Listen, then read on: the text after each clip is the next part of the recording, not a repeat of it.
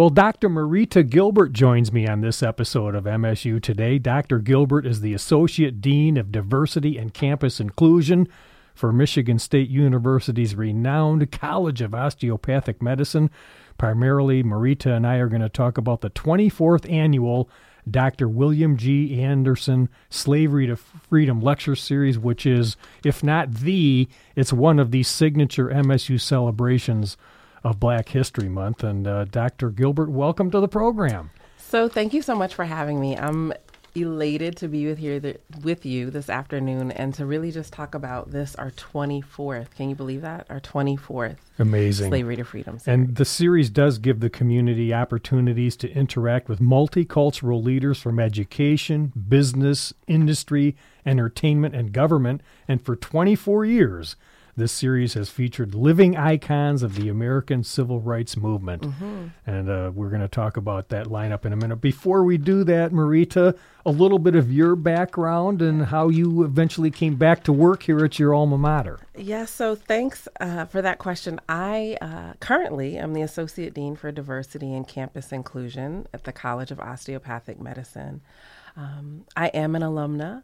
I got my PhD in kinesiology and um, so, kinesiology and osteopathic medicine, I, would like to think of us as kind of cousins. So, there were, um, uh, as I was an instructor, there are a lot of our students who um, were interested in becoming um, DOs. And so, we had them at the undergraduate level.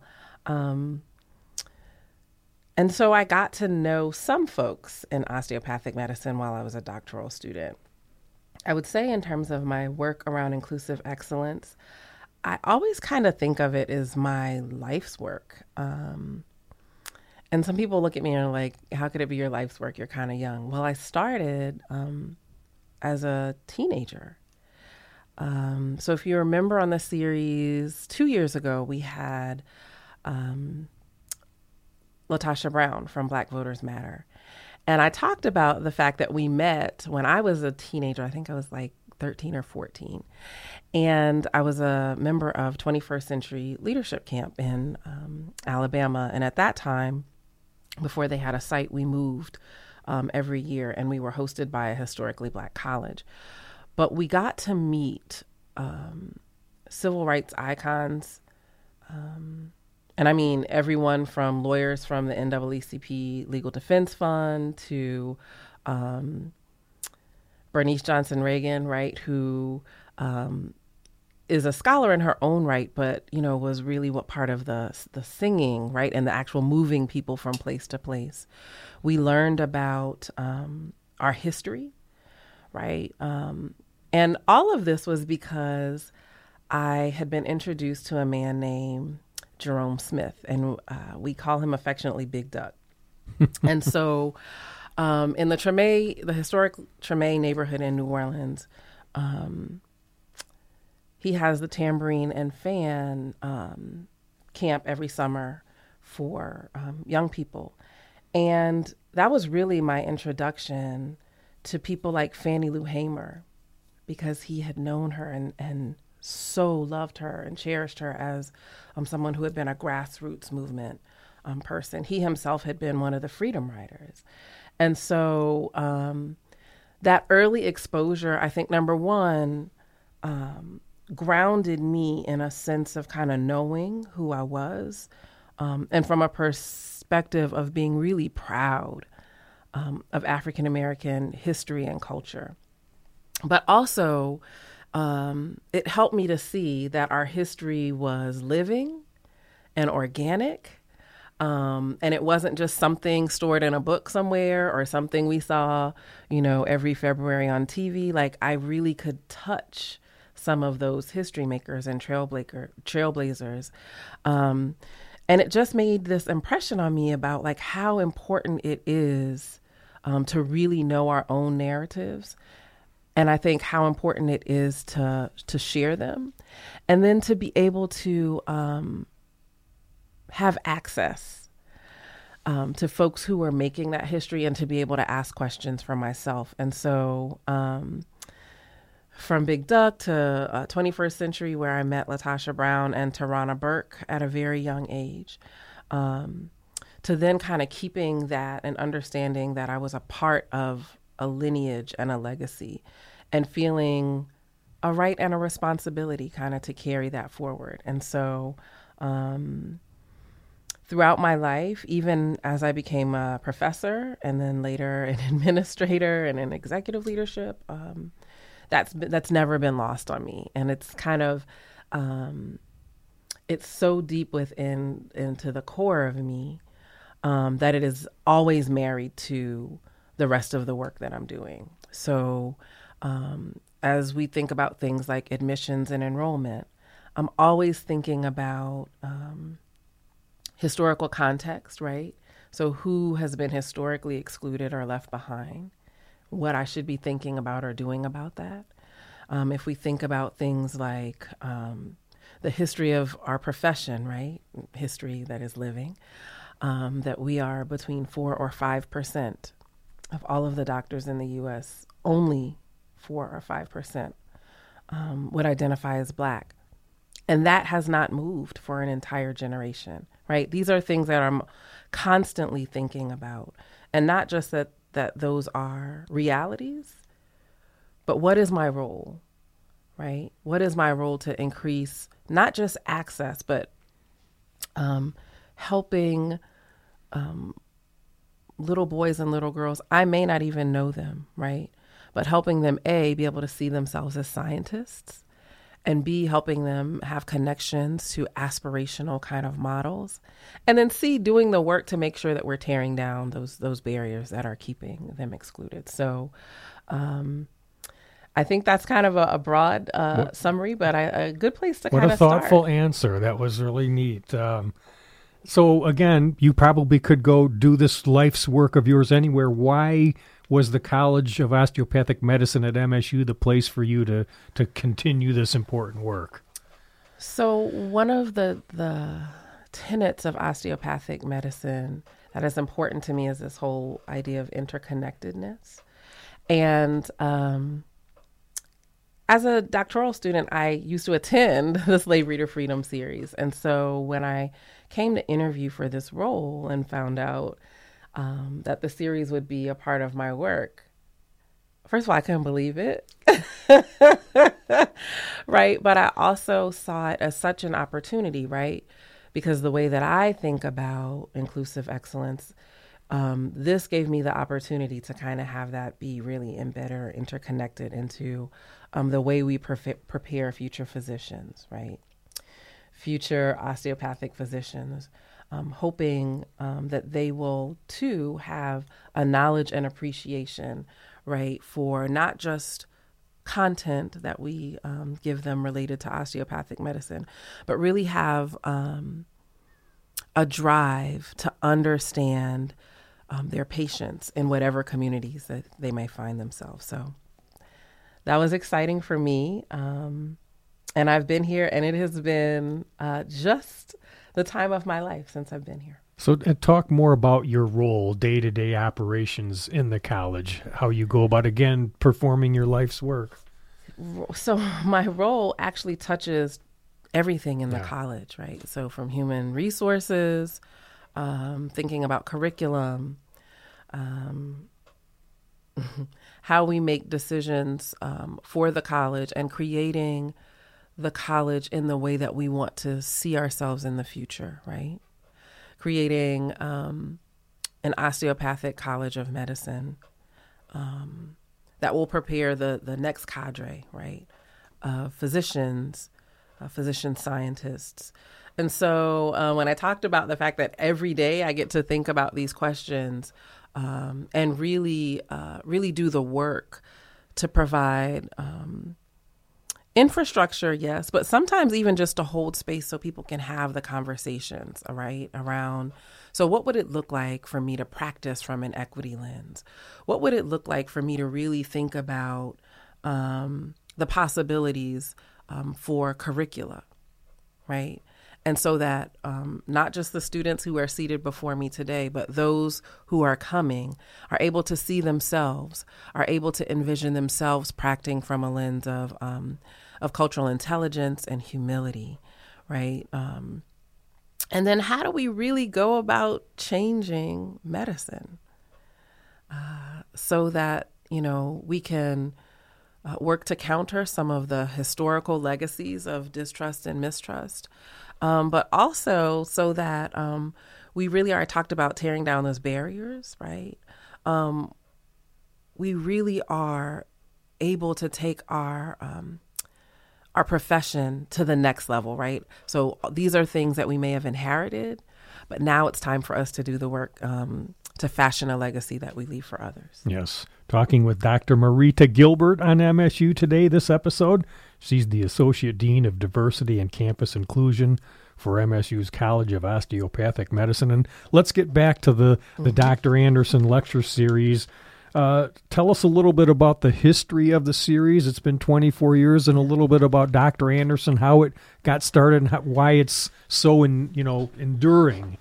So William G. Anderson is just a figure beloved um, in our profession, in our college, but certainly in terms of the civil rights um, legacy and history.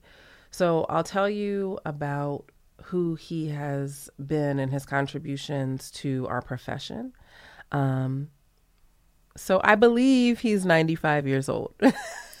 Give or take. I told him the other day that's the number I'm going with because that's the last one that you told me. Um, and in that time, you know, he's really been a trailblazer within the profession, right? So he was um, the first black person to be president of the American Osteopathic Association.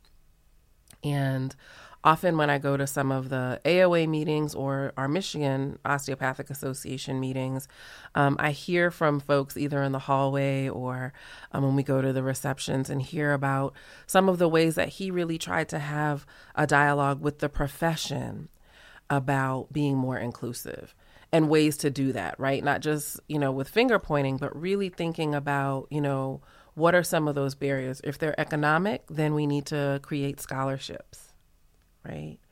Um, if it's about who's here and who becomes faculty, then we need to think about endowed chairs, right?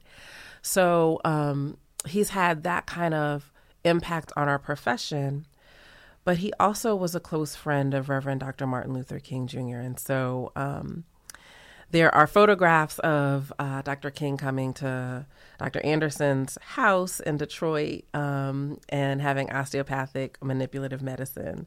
Um, uh, and so in Albany, Georgia, Dr. Anderson um, really was a comrade and confidant for Dr. King and was instrumental in the Albany um, movement. And so um, before my time, before I came back to the College of Osteopathic Medicine, um, we decided to name the series for him, right? Just because of all of his contributions to the profession, but also to American history. And we felt like we wanted to capture that. So he it was his idea to start the series, yes. and then the college embraced it so much and named it yes. after him. That's and I cool. love I love when people say, "Well, in the beginning, I remember, you know, it was um, much smaller, but we're so proud to see how it's grown." Right? And to me, that kind of is a, a testament, number one, for the longevity, number two, for support, right? Um, through the college and through the university. And also that this idea about really talking about freedom movements remains important and significant. And talk about the meaningfulness of that subtitle, Slavery to Freedom, that's in the lecture series. So um, I think it was really important early on um, when when kind of at the the slavery the slavery to freedom series inception to talk about not just black people as um, having been enslaved but really what the experience the culture the history the resistance um, the purposeful strategy around moving us as a people from this period of enslavement by the way, parenthetically, not all of us came to this country um, enslaved, right? But really kind of capturing that history and talking about um, what that movement has, that movement through time has looked like, but also what what the threads, the themes, the ideas were and are that kind of encapsulate our our um, constant and persistent struggle to always move towards freedom for us as a people. Um, so we do it, of course, during Black History Month, or I talk about it as um, our celebration of Black histories and futures, right? So we do that throughout the month of February. But it was always this um, intention to be thoughtful about not just the people, right? Not just the people who were advocating, not just the people who were leading, not the just the people at the grassroots, but the ideas, right? Because those are transcendent. Once um, our elders pass away, as new babies are born, right? These are the things that remain. And these are the things that we are left with. Um, and some of them come with big questions that we're still grappling with. And some um, come with kind of an evolution of thought or tactic. And so that's really, I think, part of what the series tries to capture. Because when you invite people, you do you give them a lot of freedom to for on the topic, or do you say we'd like you to hit on these couple of things, or just and give us your idea on what slavery to freedom means? I'm just yeah. curious what you say to the people so, you invite. In all honesty, I don't give them parameters at all. Yeah, that would be my guess. I yeah. mostly um, allow them to kind of just see um, the speakers who have been um, a part of the series before, which I found people really, really appreciate. Um, and I really talk to each of the presenters about showing up as their authentic selves and really talking to us um, from their own experience, their own perspective, um, and their own platforms. And so um, we've really had um, some really rich conversation. And what I love is um, so far, I haven't really decided, okay, um, for this particular year, we're going to have just one theme. And so each year, the presenters have been really diverse, right? And and part of that in my mind has been intentional so that our audience also sees that freedom movements don't all look the same perhaps may not even all function in the same ways. Um, and most importantly to me, I hope it's always a message that there is yet room for you, right? And so um, perhaps you're not a legal scholar, but you do know something about education and how education has been important to us as a people, um, and what the the future landscape, right, in terms of education as a freedom movement is. Maybe you know nothing about philanthropy, right? But you do have an idea about how to do um, community organizing, right? And so um, there are always different presenters invited to come and then press and probe us to think about kind of um, where we fit, but also kind of what are those next steps what are the freedom movements that maybe we aren't talking about, right? That we haven't yet tackled, or what are the freedom movements of the future that we should be thinking about, that we should be planning for, that we should be strategizing about? Um, I think importantly, and one of the things that I hope comes through um, from the series is that there's usually an arc, right? So, um, almost inevitably, there's nothing that is entirely brand new. Um, there's something that usually pulls on a thread from um, some other speaker we've had, um, whether that year or in another year. So there is an African, West African principle of Sankofa, this idea that we reach back and get it, right? That while we are yet working on moving forward, right, that there are some things that we still want to reach back we want to honor that, right? We want to carry some of those things with us as we're yet creating for the future. That's part of, I think, what you were telling me before we recorded. As you evolve the series, mm-hmm. the word multi generational yeah. kept coming up. You want to make sure yeah. this connects with everyone, right? Absolutely. Um, so I'll, uh, I think I shared this, ex- my own experience with you. Um, I was a professor, I was teaching, and this was my senior class in Black Feminisms. And at the time, um, Hillary Clinton was running for president. And, you know, I had already, you know, constructed the syllabus, But I always talked to my students about the fact that in our class, our syllabus was organic. And so there were some things, you know, maybe we'd spend a little more time in one place, less in another. And as we were preparing for the next week, um, we were getting ready to do a unit on Shirley Chisholm. And not only had my students never heard of her, right? But um, at that particular time, I, there was either a debate coming on that evening. They had no idea that Hillary Clinton was not the first woman to run for president. And so um, that was quite a moment for me. Um, and since then, I've I've really tried to work to make sure that we're always having intergenerational dialogue about these things that we're seeing um, in our current moment, um, things that we think of as historical, right? Or um, uh, this idea of firsts, um, but always really, really wanting young people to be able to have that experience that I did, which was to be able to see myself in history, to know um, to know these narratives, even if widely um, they aren't taken up, or um, really confront this idea of erasure, right? And so those names um, are so comfortable in our young people's mouths that they speak them with familiarity, that they breathe them in. Um, in a way that is like sweet air in their lungs. That's been really important to me.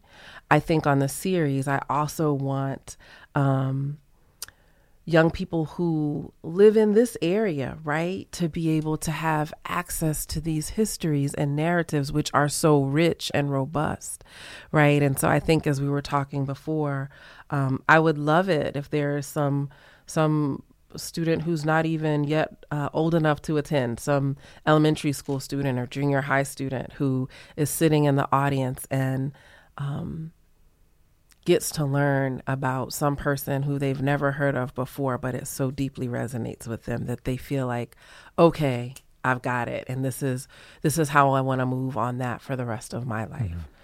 So that's important, um, and I hope that's the work that the series does. Yeah, and just give us a a sense of who you have on the, the docket for 2024 here, the 24th year? So, my goodness, uh, we kicked off last Thursday on February 1st with Dr. Tanisha Ford, um, who is just amazing. So, um, her scholarship really is about Black women's contributions to freedom movements. Yes, here in the US, but she really talks about more broadly about a global impact. She also talks about things like um, philanthropy and its role um, in supporting the work of um, uh, freedom dreaming. I'll start by saying that. But freedom work, right? That there is a cost, right? Everything costs something. So if we are, um, one of the examples that she gave last week was, you know, the Montgomery boy- bus boycott. Well, people still had to get to work right? And so someone had to pay the folks who were using their personal vehicles to transport people to and from. How do we raise that money, right? Um, and her work really talks more. Um, it talks at a micro and macro level. So we get to see contributions large and small, but even in terms of building a financial infrastructure so that nationally the work can happen, right? Whether it's in uh, Montgomery, Alabama, or in Harlem, New York. So um, we had just an amazing conversation with her. And I think one of the things that I've heard from audiences, um, Dr. Tanisha Ford has written her fourth book about Mollie Moon, who was just a powerhouse fundraiser, but also visionary, right? So for her, it was important to not just raise money, but to think about um, how we actually um, can fund freedom movements nationally, right? Um, and and sometimes it might look differently geographically, right? Like sometimes the um, the greatest concern in one place may not necessarily be the same in another part of the country, but they are both worthy causes, both happening um, at the si- at the same time and urgent. Uh, one of the things Dr. Ford reminded us about is that even within um, freedom movements, right? These these um, efforts of advocacy and activism towards liberation, right? There are still things like gender dynamics that come into play, right? There are still things like class um, ideology that are undertones for kind of what we're seeing. Um, and I and I think one of the important contributions Dr. Ford left us with is so she gives us again this woman Mollie Moon who is just absolutely phenomenal and I believe all of us should know her name and know her contributions. But doesn't end the conversation with her as a singular figure. She really pushed us to think about um, what's happening now, right? So um, when she pressed us to think about um, Black giving or philanthropy more broadly as a freedom movement, it really was a conversation about um, the institution of philanthropy as it functions now. Who's giving into what? Um, who is empowered or who sits in spaces of power, right, within those dynamics? Who should have power, right? And how do we have conversations that ultimately are always about getting us free? So that was Dr. Tanisha Ford. Uh, this week on February 8th, we will have MC Lyte. Uh, this is our nation's uh, celebration of 50 years of hip hop. Now, I grew up at a particular time now, so this is a very important moment for me um, in Black history. And um, I have heard Queen Latifah talk about MC Lyte as the godmother of hip hop. Um, she is the first black woman to um, go gold, right? To have a record go gold, important.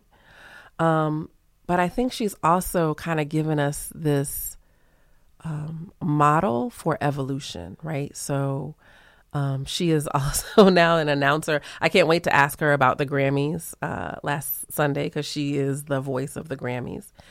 Um, and then now, you know, I, I've used this word while we've been sitting here a lot this idea of legacy. And so now she is working to develop an artist, a five year old rapper, um, which I just love. Like, I, I, I love this idea of um, that we're creating and holding space for the next generation. And then she also is involved in philanthropic work around um, Black women. And so I'm super excited to talk to her a little, I'll say anxious, not nervous, just because um, I still remember, like, as I'm speaking to you, I remember having posters of her on my wall when I was growing That, that was back, you know, old folks. That's what we used to do is we had like posters that we got out of the magazines and we had them on our walls. But um, the reason why I had her always in close proximity to myself was she was always this model of womanhood, black womanhood that was powerful and very self possessed, um, um, that functioned outside of um, anyone else's gaze, right? Like she was really about, I'm writing for me and not necessarily dictated by um, marketing strategies, right? Like what should be hot or who else to attract. And I think um, for young girls uh, like me, it was kind of this reminder of like, oh, I can do anything. I can really do anything. Like, I not only can I do anything, but I deserve to take up space in the way that I choose to right? So um, I'm excited for her to be here and to talk to us about that because if we think about 50 years of hip hop, it seems like a long time, not really, but there's been such a um, expansion an evolution and kind of reimagination um, just of that genre. And it has absolutely affected um, both history and culture globally. So I'm, I'm excited to see what she's going to talk to us about.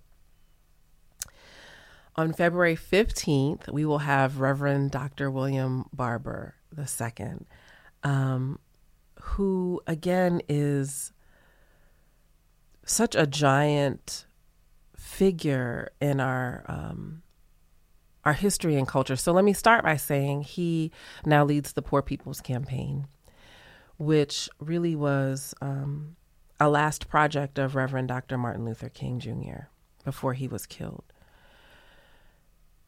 And I remember um, when Reverend Dr. Barber started Moral Mondays in North Carolina, I remember watching him and thinking, wow, this is so important that he is forcing us as a nation to really have a conversation about poverty and not um, limiting people's ideas about poverty to a specific group. Like he always was very clear that poverty um, is in every corner of America, urban or rural, um, regardless of race or ethnicity. And I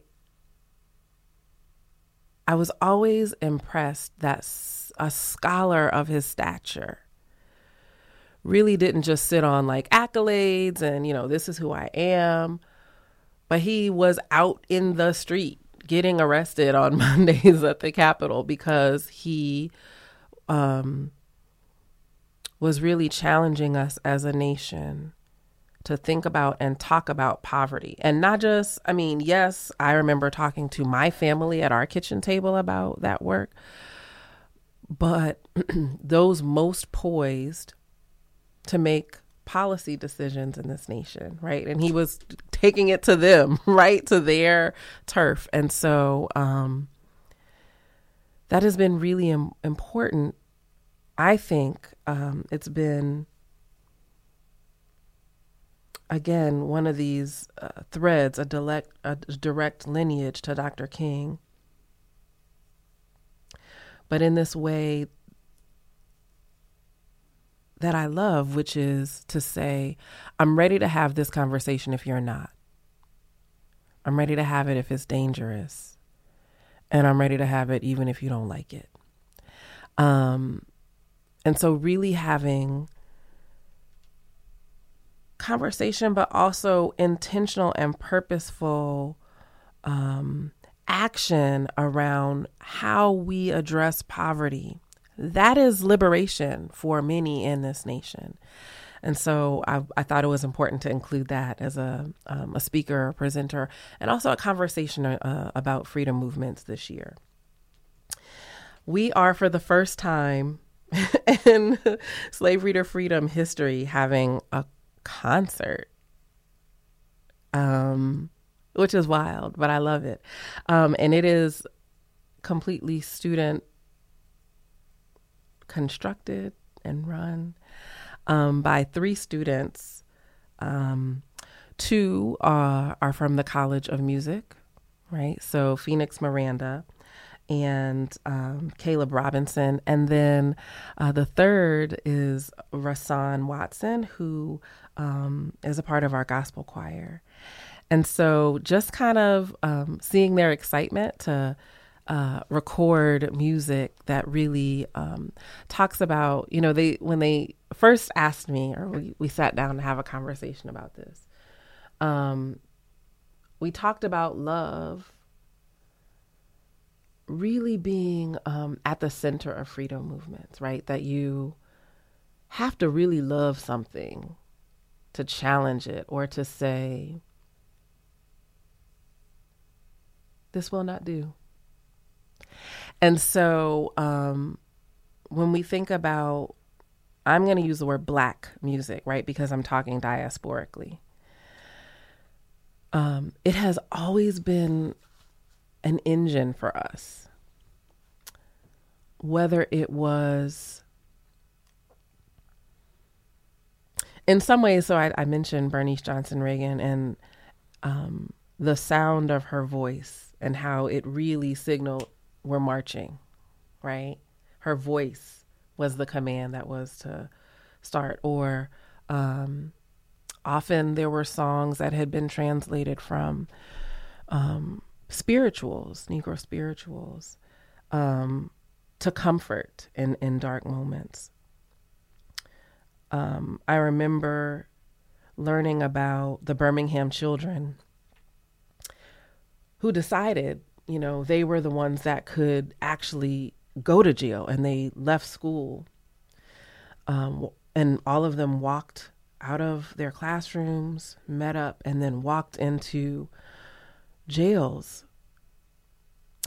And I'm always moved by um, that story because it was dangerous, but they felt it was too dangerous for their parents.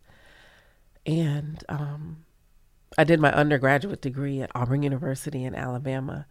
And um, when I talked to um, some of the elders at that time, and of course, they're terrified because their children are in these jails. And I remember one of them saying it was the sound of the children singing.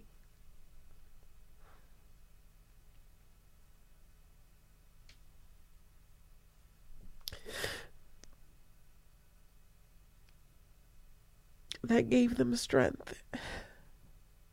And so um,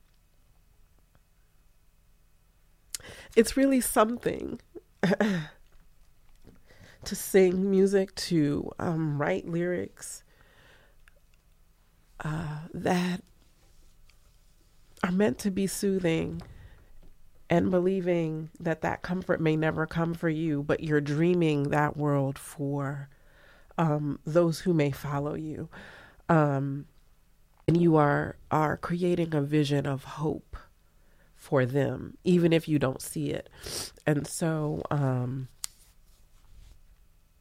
as you know, I met with these students who were like, "Yeah, let's do a concert this year." How could I say no? I had no idea how I was going to do it, but I'm really excited that that will be on Wednesday, um, February 21st. Um, I also candidly always love to celebrate our students. Um, they really um, have always been the drivers of, so- of social movement, but, but socially um, of social movements, but also freedom movements. So I'm excited for them. And they titled it Love Got Me Over. Um, and they felt like even songs of resistance were really rooted in love. So um, I'm excited for that. And thankful to the College of Music for um, being a co sponsor. And then um, Dr. Ronnie Whitfield will be with us on February 23rd um, I get to work with amazing people every day. And Dr. Krista Walker in the College of Music said, you know, we'd love to kind of co sponsor something with you this year. And so when we talked about um, what that would look like, we decided, okay, having Dr. Whitfield come and actually talk about Black men's health um, would be a great opportunity. And so um, we are inviting everyone, certainly students from our colleges, the College of Osteopathic Nurse, uh, Medicine and Nursing, to come join us. But we'd really love for folks in the community to come as well. Um, to learn about, you know, some of the most pressing issues in Black men's health and really what we should be doing to combat that as a community. Well, and it's the 24th annual Dr. William G. Anderson Slavery to Freedom Lecture Series we've been talking about with Dr. Marita Gilbert. It's put on by the College of Osteopathic Medicine yes. at MSU. And there's much more, of course, if you just go to osteopathicmedicine.msu.edu. And Marita, if, if, if don't mind, just a couple more questions. Mm-hmm. Uh, I remember speaking with a, you may know Jeff Ray and Julian uh-huh. Chambliss they were talking with me about five years ago, and I remember one of them saying, "Black history is American history," and I just wonder your thoughts on Black History Month. Do you like that it has a month? You, are you bummed that it needs a month? Just your thoughts on how it's celebrated and how you'd like it to be different if you would. So Carter G. Woodson started Black History Week um, really with this idea that similar to what we've been talking about earlier, that um, our kids needed to know um, about our history.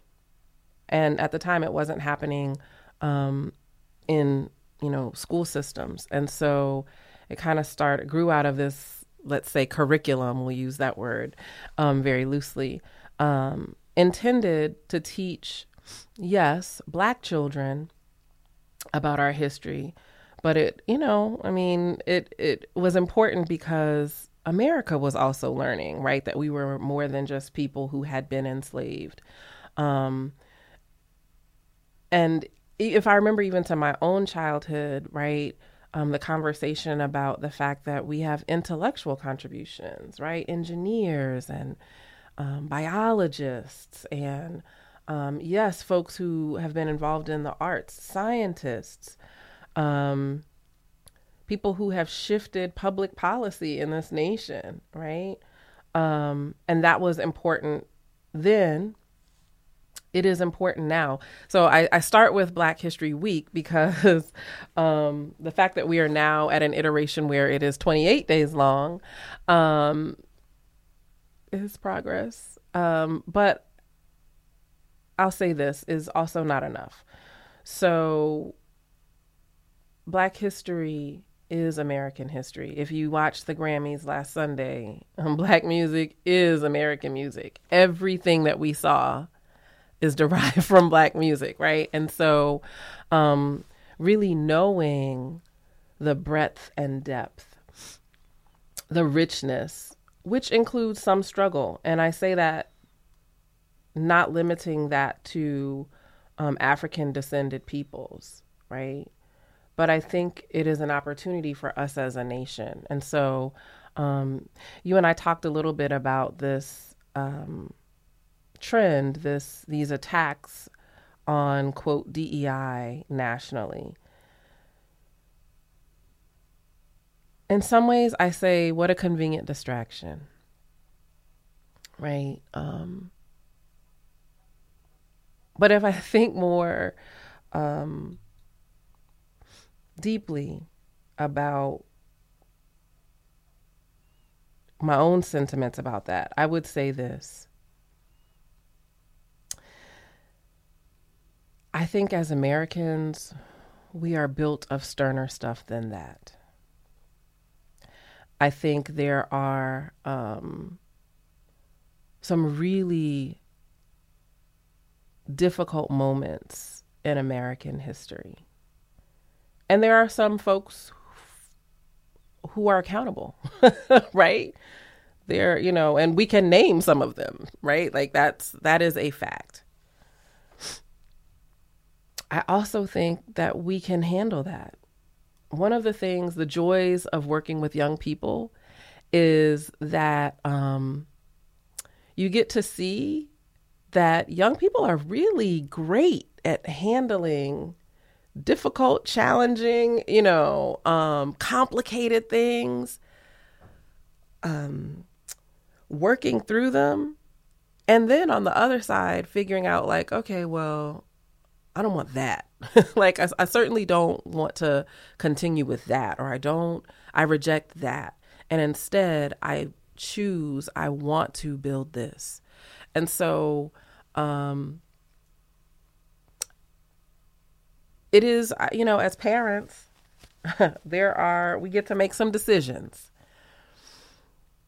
But I do think knowing about um, the vast and vibrant, sometimes complicated and difficult history of this nation makes us all better. All better. Um, and shame serves no one well. So, um, you know, I'm really, I really am a champion of trusting, number one, the process, and also trusting that particularly if we talk about young people, that they are equipped to be able to handle difficult things. Um, and they've always, young people have always, any nation, right? They've always pushed us to be better versions of ourselves, right? Because um, there's something about that youth that you're still daring, you're still imaginative, right? Um, and so to that, I would just say, enough, right? Um, I understand that some people hold a sense of hurt, right, about ha- being confronted with some realities that perhaps um, they did not know. But again, I think we're built of sterner stuff, right? And so, really, the work is not to to stay in a place of shame, but really figure out, okay, now what's next for us? What's what's next for me in my community right here, right?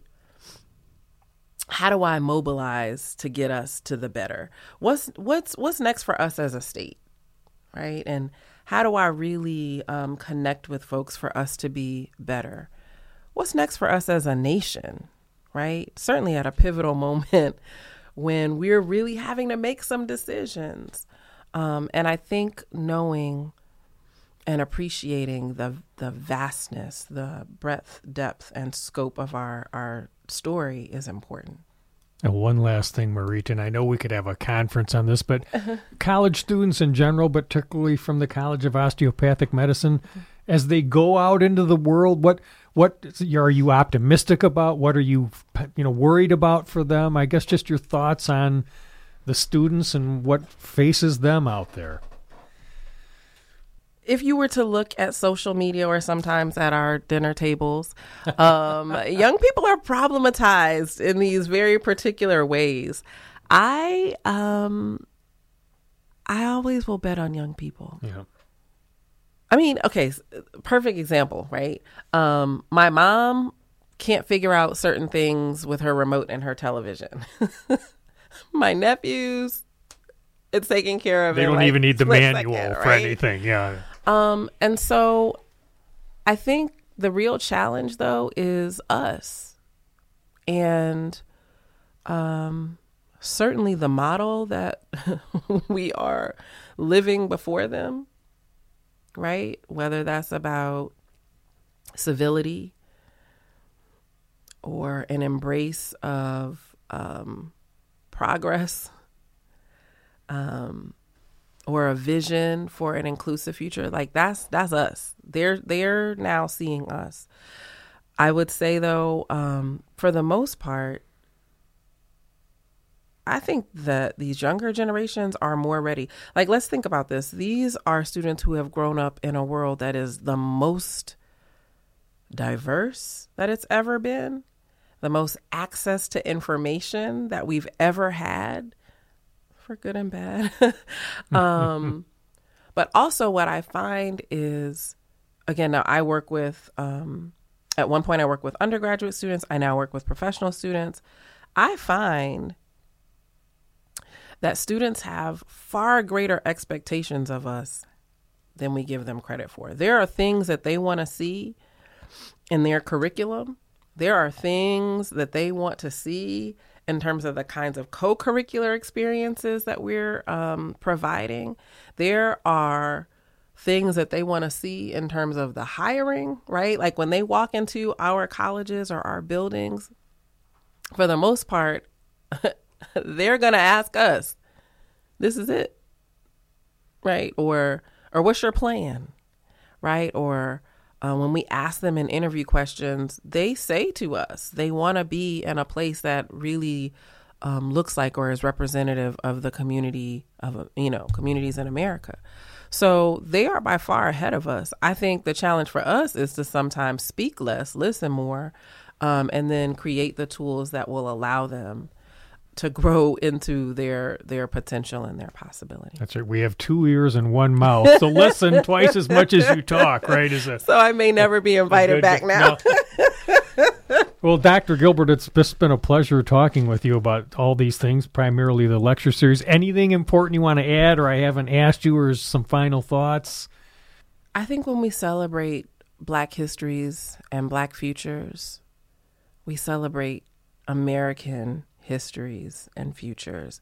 And I think if we make way for the most vulnerable in any of our communities to thrive, not just, you know, exist marginally, but thrive, and for folks to be their full, whole, authentic selves and to be able to love what they see, I think that is when we become the best of who we are. Dr. Gilbert, thanks again for joining me today. Thank you. That's Dr. Marita Gilbert, the Associate Dean of Diversity and Campus Inclusion in Michigan State University's College of Osteopathic Medicine. And again, please, I encourage you to check out the 24th annual Dr. William G. Anderson Slavery to Freedom lecture series. And there's much more at osteopathicmedicine.msu.edu. And I'm Russ White. This is MSU Today.